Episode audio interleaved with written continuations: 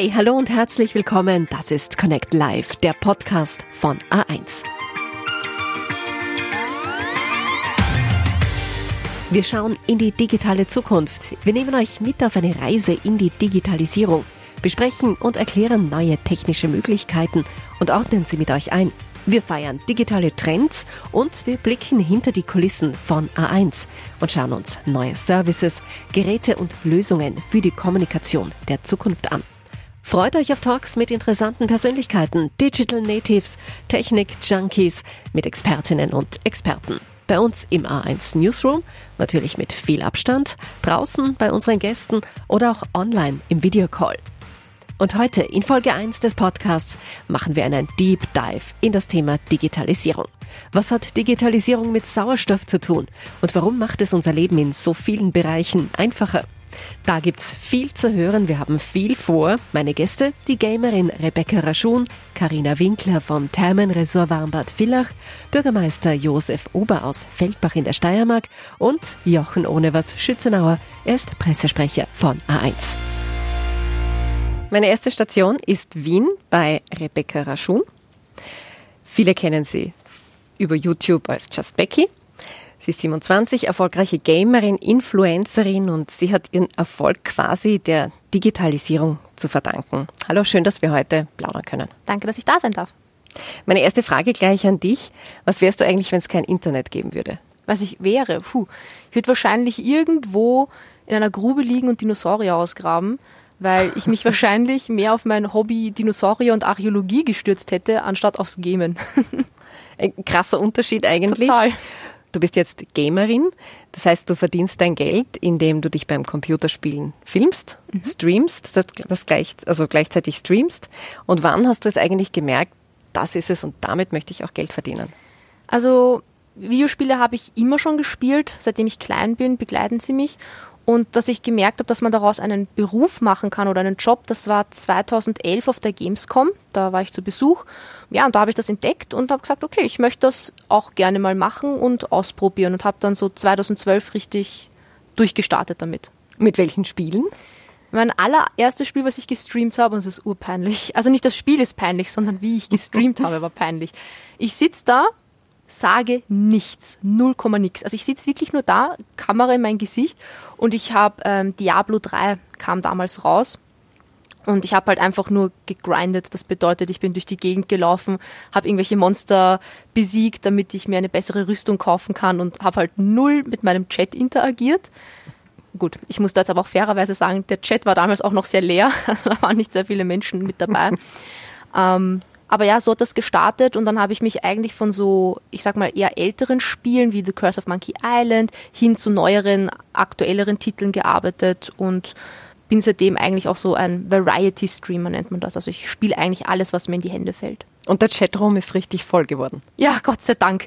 Also er könnte meiner Meinung nach noch ein bisschen voller sein. Also ich freue mich immer über neue Leute, die mit dabei sind und auch neuen Input bringen, so beim Diskutieren weil ich spiele ja nicht nur Videospiele, sondern ich habe ab und an noch so Talk-Segmente am Anfang mhm. des Streams, wo wir über allerlei Themen sprechen, also was den Chat gerade bewegt, was mich bewegt. Das macht natürlich immer mehr Spaß, wenn auch neue Meinungen mit dazukommen.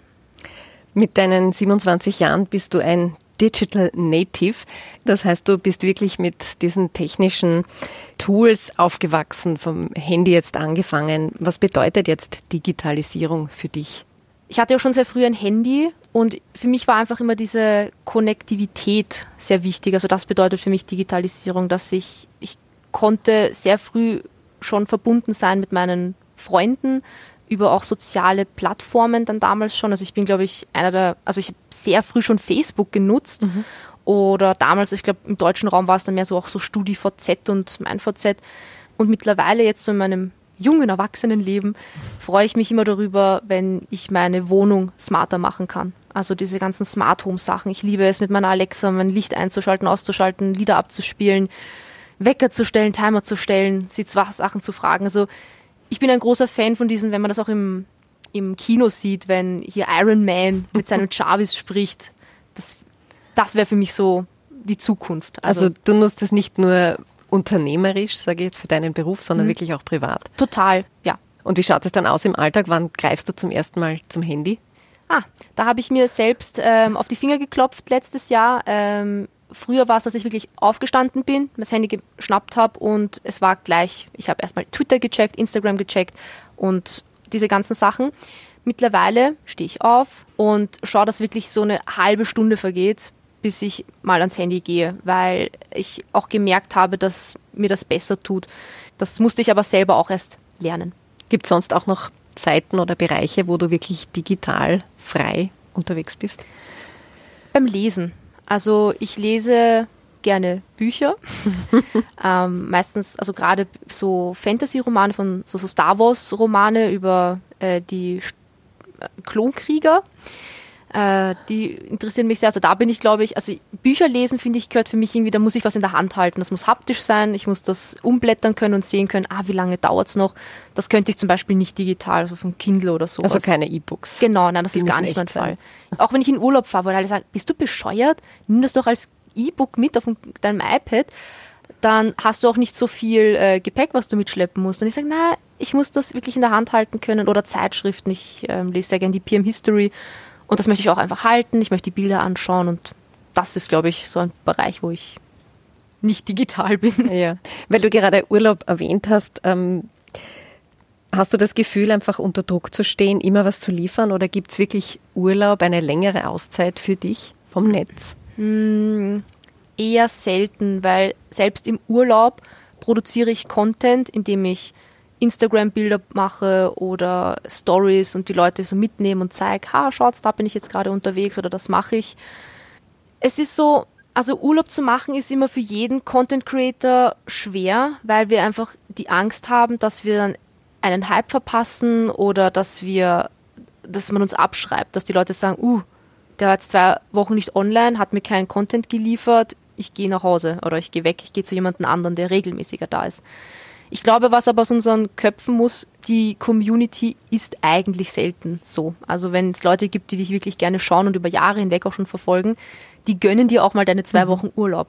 Das ist ein Druck, den man sich selber macht und ein Stress, den man sich selber macht. Aber es ist sehr schwer abzuschalten, weil mittlerweile gibt es, also als ich begonnen habe 2012, da waren noch nicht so viele da. Also das, mhm. da gab es noch nicht so viele Streamer und mittlerweile ist der Pool so groß, dass man einfach immer die Angst hat, man bleibt hinter irgendjemandem zurück. Aber dieses Denken muss einfach ein bisschen weg. Okay. Becky, dann sage ich vielen Dank, dass du Zeit gehabt hast für unser Treffen heute. Dankeschön. Weiter geht's jetzt in die Steiermark. Ich bin jetzt direkt in Feldbach mit Baby Elefant und Bürgermeister Josef Ober. Herr Bürgermeister, schön, dass Sie Zeit haben zum Plaudern. Herzlich willkommen in der Stadt. Ihre Stadt wird ja bereits mit superschnellem Internet über ein Glasfasernetz versorgt. Wie ist denn da der Ausbau bisher und warum war Ihnen das eigentlich so wichtig? Ja, also eine gute Internetanbietung ist für einen Standort, für eine Stadt ganz äh, entscheidend und wir haben gemeinsam mit dem Land Steiermark mit A1 hier ein tolles Projekt auf die Beine gestellt und das wurde Gott sei Dank schon im Jahre 2019 abgeschlossen, die erste Phase, so dass wir in der Stadt jetzt und in angrenzenden Ortsteilen eine für die heutige Zeit sehr gute Internetverbindung aufbauen haben können. Was ist denn jetzt damit möglich, beziehungsweise wo hat es denn früher Probleme gegeben, die es jetzt nicht mehr gibt? Ja, wir haben ja 38 AROS installiert und damit sozusagen Breitband sozusagen in die Fläche gebracht, in jeden Ortsteil. Und der restliche Teil ist natürlich noch mit Kupfer angebunden. Und so ist es möglich, dass 95 Prozent äh, der Haushalte und Betriebe mit mindestens 30 Mbit ausgestattet sind. Im Kernbereich sind wir auf 100 Mbit, also für die heutige Zeit im ländlichen Raum ein sehr, sehr guter Wert. Wir wissen aber, dass wir weiter ausbauen müssen. Aber fürs Erste sind wir sehr, sehr zufrieden, dass wir diesen Standard auch erreicht haben. Was ist denn jetzt mit diesem Standard möglich, so in der Praxis? Ja, wir leben in Zeiten Corona, Lockdown, Homeoffice, äh, Schulen. Gott sei Dank, wir sehen die Rückmeldungen der Bürger, dass die sehr gut sind, dass die Internetanbindung eigentlich Homeoffice ermöglicht, aber auch Homeschooling ermöglicht und auch ermöglicht, dass mehrere am PC arbeiten können ganz wesentlich. Äh, auch für uns als Gemeinde ist die digitale Zukunft eine ganz entscheidende. Wir steuern zum Beispiel und messen unser ganzes Wasser und Abwasser äh, über Internet. Geht anders heute nicht mehr. Und es ist auch so, dass wir unser gesamtes Datensystem, Verwaltungssystem mit verschiedenen Standorten heute mit einer tollen Anbindung miteinander verknüpfen können und auch müssen. Und da ist Geschwindigkeit natürlich auch Arbeitszeit. Wie haben da jetzt die Bewohner darauf reagiert? Waren alle sehr happy? Jawohl, endlich schnelles Internet, es wurde Zeit. Oder gab es dann doch Bedenken? Also Bedenken gab es keine, es waren alle sehr froh. Am Anfang war nur die, alle haben geglaubt, sie können jetzt da aus vollen Rohren genießen, dass sie damit auch ein Tarif in Verbindung steht, mussten manche erst lernen. Äh, auch die Abfrage, in welcher Intensität, in welchem Ortsteil was verfügbar ist, musste gelernt werden. Wir haben eine gute Aufklärungsarbeit betrieben, äh, sodass wir sehr, sehr positive Rückmeldungen bekommen haben. Gibt es da noch Zukunftspläne? Ja, natürlich. Die Digitalisierung der Gemeinde ist immer noch am Beginn und bei weitem nicht abgeschlossen. Und da sind Reichweiten und Geschwindigkeiten natürlich in den nächsten Jahren das Entscheidende eigentlich. Ja. Das Ziel ist natürlich langfristig äh, alle Haushalte und Gewerbebetriebe direkt anzuschließen, also Fiber to the Home. Das ist ein Projekt bis 2030, wo uns das auch gelingen muss. Gut, Herr Bürgermeister, ich sage vielen Dank, dass Sie sich Zeit genommen haben, dass wir hier in Feldbach direkt plaudern konnten. Ja, herzlichen Dank, dass Sie Feldbach im Steirischen Vulkan besucht haben. Ich würde Sie nur Vorstand kommen zu einer noch schöneren Jahreszeit. Ja, wir wieder. sind Gott sei Dank dick eingepackt, aber es wird langsam frisch. Danke fürs Gespräch. Gerne, alles Gute. Und jetzt geht's ab ins Wasser. Wir bleiben gleich bei den Vorteilen und machen ein bisschen Wellness. Relaxen in der Therme. Zumindest in Gedanken, denn Corona ist und bleibt ja leider vorerst präsent. Und jeder stellt oder hat sich darauf eingestellt. Auch das Thermenressort Warmbad Villach ist entsprechend ausgerüstet, zum Beispiel mit einer Körpertemperaturmessung seit dem Sommer schon. Ich bin jetzt in einem Videocall mit Geschäftsführerin Karina Winkler verbunden. Hallo Frau Winkler. Hallo. Wie funktionieren denn diese Körpertemperaturmessungen? Wie kann man sich denn das als Gast vorstellen? Wird man da schon vor der Therme abgestoppt? Also wir haben diese Wärmebildkamera im Eingangsbereich der Therme montiert und mittels dieser Wärmebildkamera wird die Körpertemperatur eines jeden Besuchers automatisch gemessen. Es wird nur circa eine Sekunde benötigt, um die Temperatur einer Person zu erfassen und das Screening kann auch bis zu 30 Personen gleichzeitig messen. Das heißt, es gibt keine Wartezeiten, keine Schlangen und eben durch diese berührungslose Temperaturmessung wird unnötiger physischer Kontakt auch vermieden. Also der Zweck dieser Messungen, der liegt ja auf der Hand. Wie waren denn die Erfahrungen damit bisher? Ähm, durchwegs positiv. Also wir haben bis dato noch keinen Fall gehabt, wo wir einem Gast den Eintritt verwehren mussten. Wir haben wohl dann und wann im Hochsommer vor allem ein Signal bekommen. Das war aber meist dann ein bisschen falscher Alarm, weil äh, ein Besucher vielleicht mit einem Baseballcap hereingekommen ist, in, ein bisschen geschwitzt hat unter der Kappe und wenn man dann sozusagen den zweiten Check durchlaufen hat, ähm, war die Temperatur aber in Ordnung, dass wir eben den Eintritt nicht verwehren mussten. Also keine große Aufregungen dann unter den Besuchern oder war dann ein bisschen Aufruhr, Sorge da?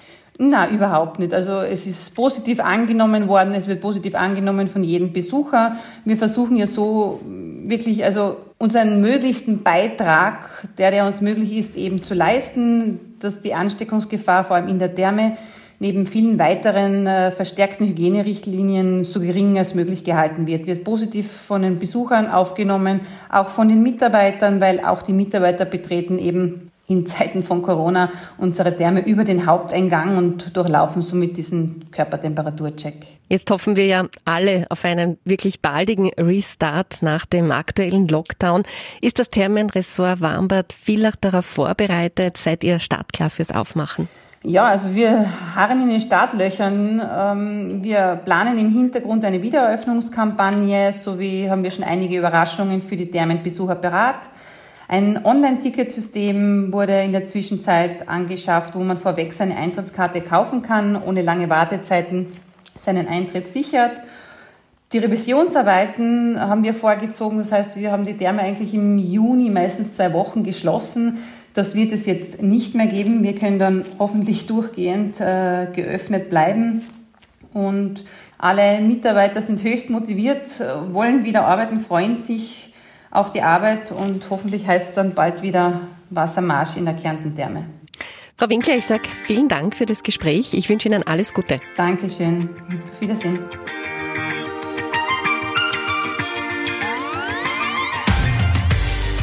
Und zum Abschluss geht's wieder in die Bundeshauptstadt zu A1.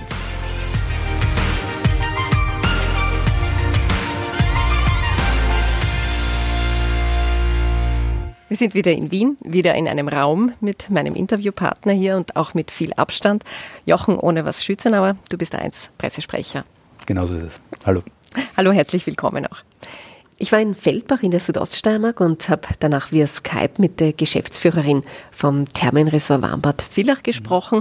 Und für alle ist klar oder für alle ist dabei herausgekommen, die Digitalisierung ist mittlerweile das Rückgrat quasi unseres Alltags. Was würde denn jetzt eigentlich nicht funktionieren, wenn es Anbieter wie A1 nicht gäbe? Und also ich persönlich denke da an Telefonieren, Videotelefonie. Das hat sich ja gerade im letzten Jahr wirklich herauskristallisiert, wie wichtig das für den Einzelnen ist. Ja, du hast es eh schon gesagt, ähm, Telefonie, Videotelefonie, Videokonferenzen, das sind alles Dinge, bei denen denkt man natürlich in allererster Linie mal an, äh, an Technik, an Netze, aber natürlich auch an den eigenen Anbieter, im Idealfall natürlich an A1. Äh, es gibt dann aber auch natürlich ähm, Metiers, Themen, Gebiete, bei denen man nicht unbedingt in erster Linie an A1 denkt oder an einen Anbieter denkt. Das sind so Dinge wie zum Beispiel Ampeln. Das sind Dinge wie Flugsicherung. Das sind Dinge wie Bankomaten. Also immer dann, wenn es darum geht, ein möglichst großes, flächendeckendes Netz zu haben, das sehr, sehr sicher ist und sehr ausfallsicher vor allem ist, dann sind Player wie A1 natürlich ganz weit vorn dabei. Mhm.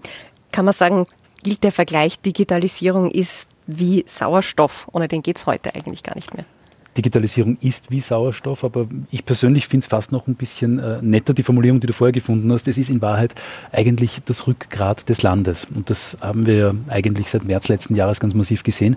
Äh, wenn wir uns überlegen, wie, wie diese Corona-Krise gewesen wäre vor 20 Jahren, dann schaut die Wirtschaft anders aus, dann schaut unser gesamtes Leben anders aus, dann schaut äh, die Art, wie wir miteinander kommunizieren, ganz anders aus. Denkt man nur an ein Vierteltelefon und wir haben ein Mehrfamilienhaus, wenn alle Leute gleichzeitig telefonieren wollen, wird es ein bisschen schwierig. Ähm, auch das Arbeiten von zu Hause wäre so gar nicht möglich gewesen. Das heißt, dieses Rückgrat, diese, mhm. äh, dieser, dieser, dieser Hauptknochen, der das Land am Stehen hält, das ist in Wahrheit eigentlich die Digitalisierung. Mhm. Ähm, wir wollen heute auch zusammen ein bisschen in die Zukunft schauen, in die digitale Glaskugel.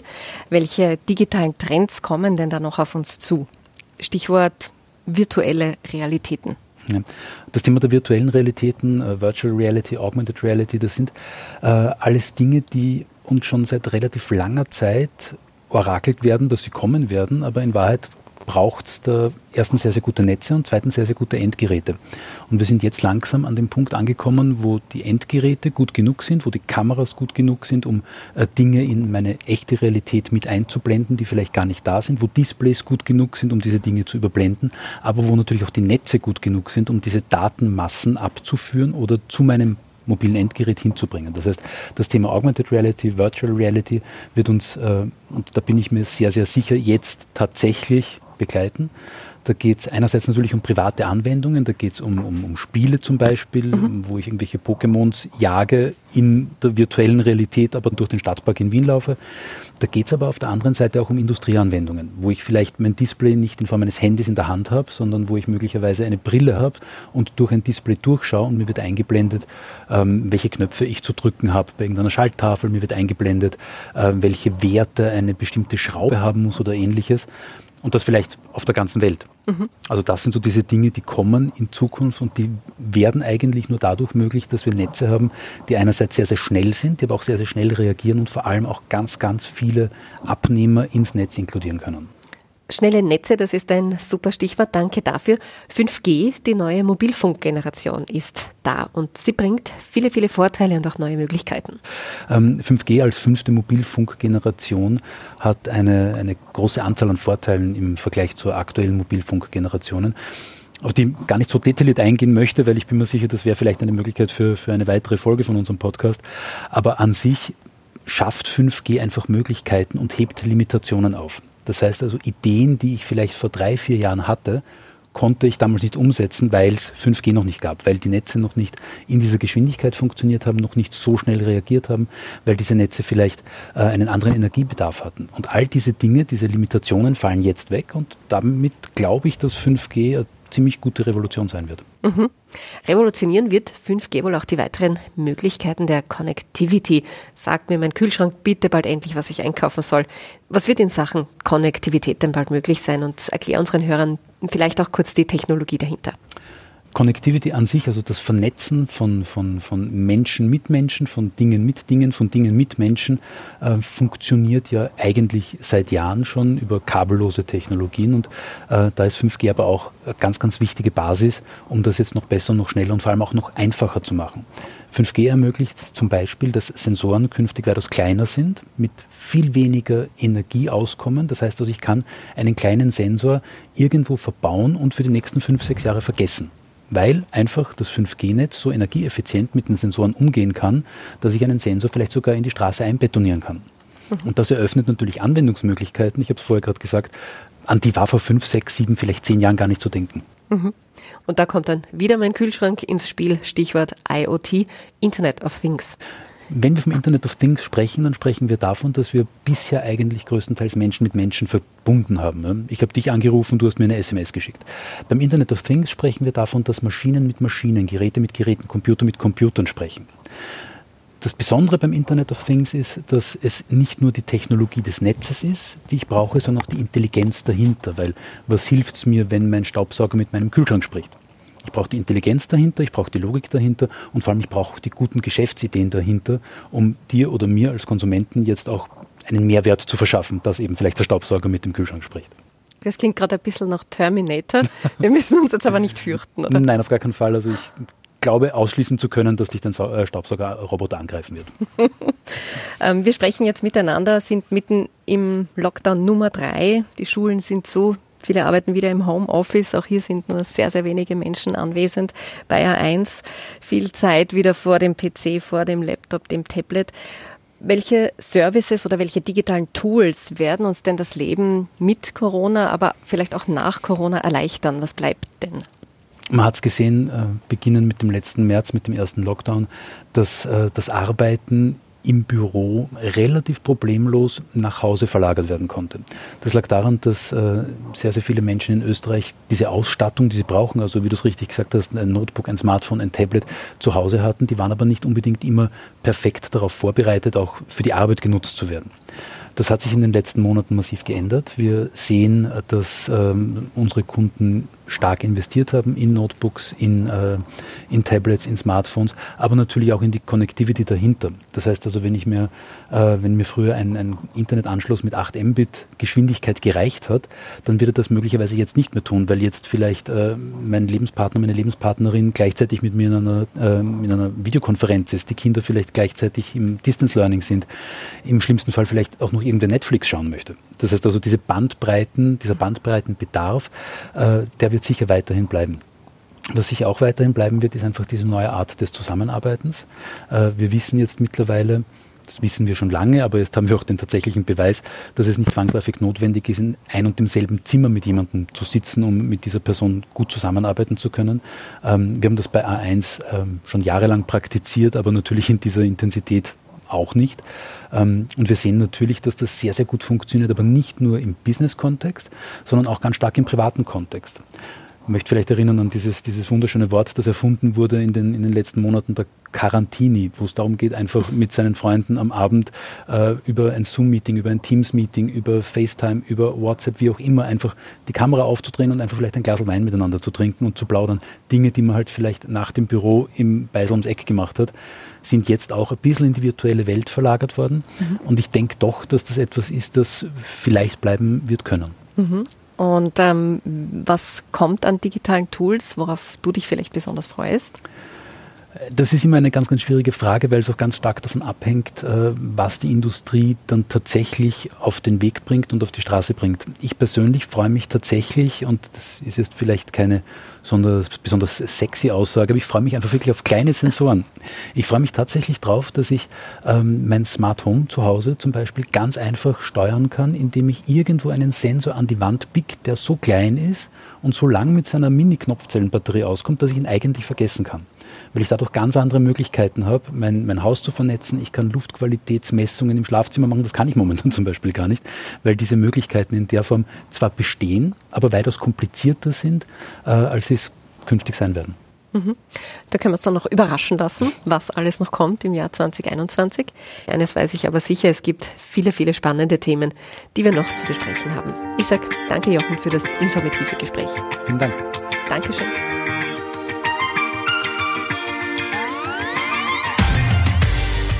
Das war Connect Live, der Podcast von A1. Heute mit dem großen Thema Digitalisierung. Ich freue mich, wenn ihr schreibt. Fragen, Wünsche, Anregungen, Beschwerden, Kritik oder auch Lob bitte per Mail an podcast.a1.at. In der nächsten Folge geht es um das Thema 5G. Wir haben heute schon ein bisschen darüber gehört und da zeigen wir euch dann auch, wie superschnelles Internet sogar Leben retten kann.